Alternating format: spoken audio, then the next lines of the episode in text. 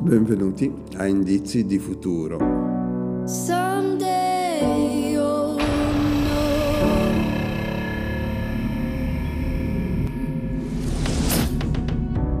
Oggi è mercoledì 5 maggio 2021. Io sono Roberto e in questo episodio vi parlerò di lavarsi le mani, comunità residenziali chiuse e quartieri. Un podcast è come il domino e ognuno di noi è come una tessera di quel domino. Se non condividiamo un link con i nostri amici il gioco finisce.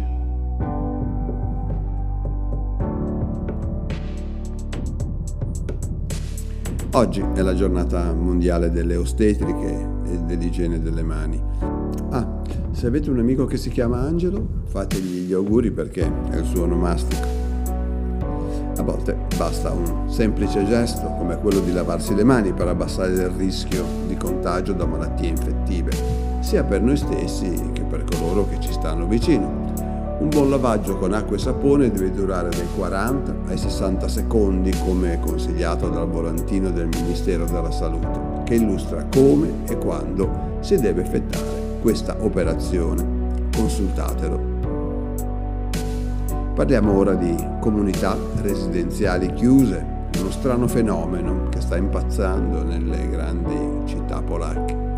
Si tratta di una vera e propria selezione fatta dagli acquirenti in base alle caratteristiche della comunità residenziale scelta, che concentra persone che condividono un determinato stile di vita, non solo economico, può essere infatti di tipo religioso oppure può prevedere la sola presenza di persone abbienti oppure il divieto della presenza di minori in modo da rendere l'ambiente particolarmente tranquillo e si compone di gruppi di case recintate che godono di servizi comuni e sono ben differenziate da ciò che le contorna.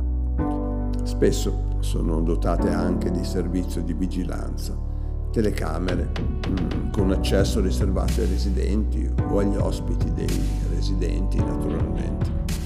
In un momento in cui le persone tendono a essere mobili nel mondo del lavoro, quindi anche nel luogo di residenza, nelle relazioni, nei modi di vita, vedere una tendenza alla conservazione così rigida di determinati stili eh, di vita sicuramente stupisce.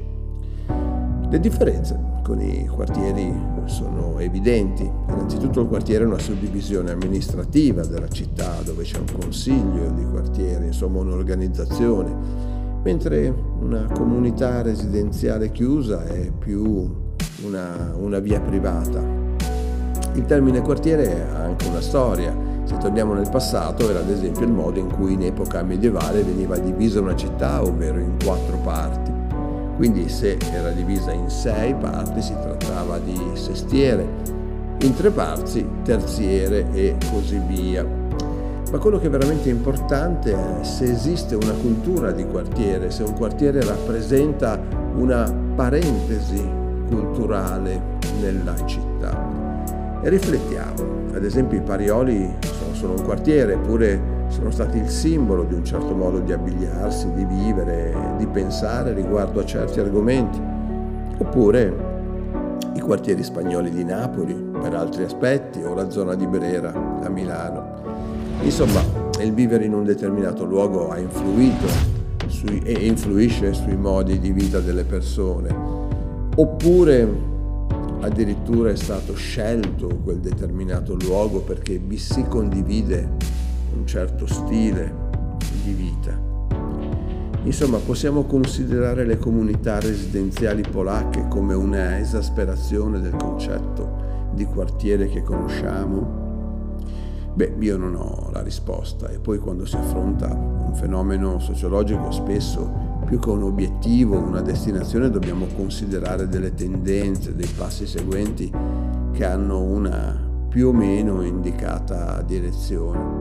Ma sicuramente con il passare del tempo una certa caratterizzazione dei quartieri cittadini c'è stata e probabilmente si inasprirà perché paradossalmente quando le culture si incontrano cercano di mantenere con più vigore la propria identità. Bene, anche oggi abbiamo trovato qualche indizio di futuro incontrando una tendenza sulla suddivisione delle città che pare eh, in qualche modo delinearsi anche se per il momento eh, in, vari, in vari diversi modi. A domani.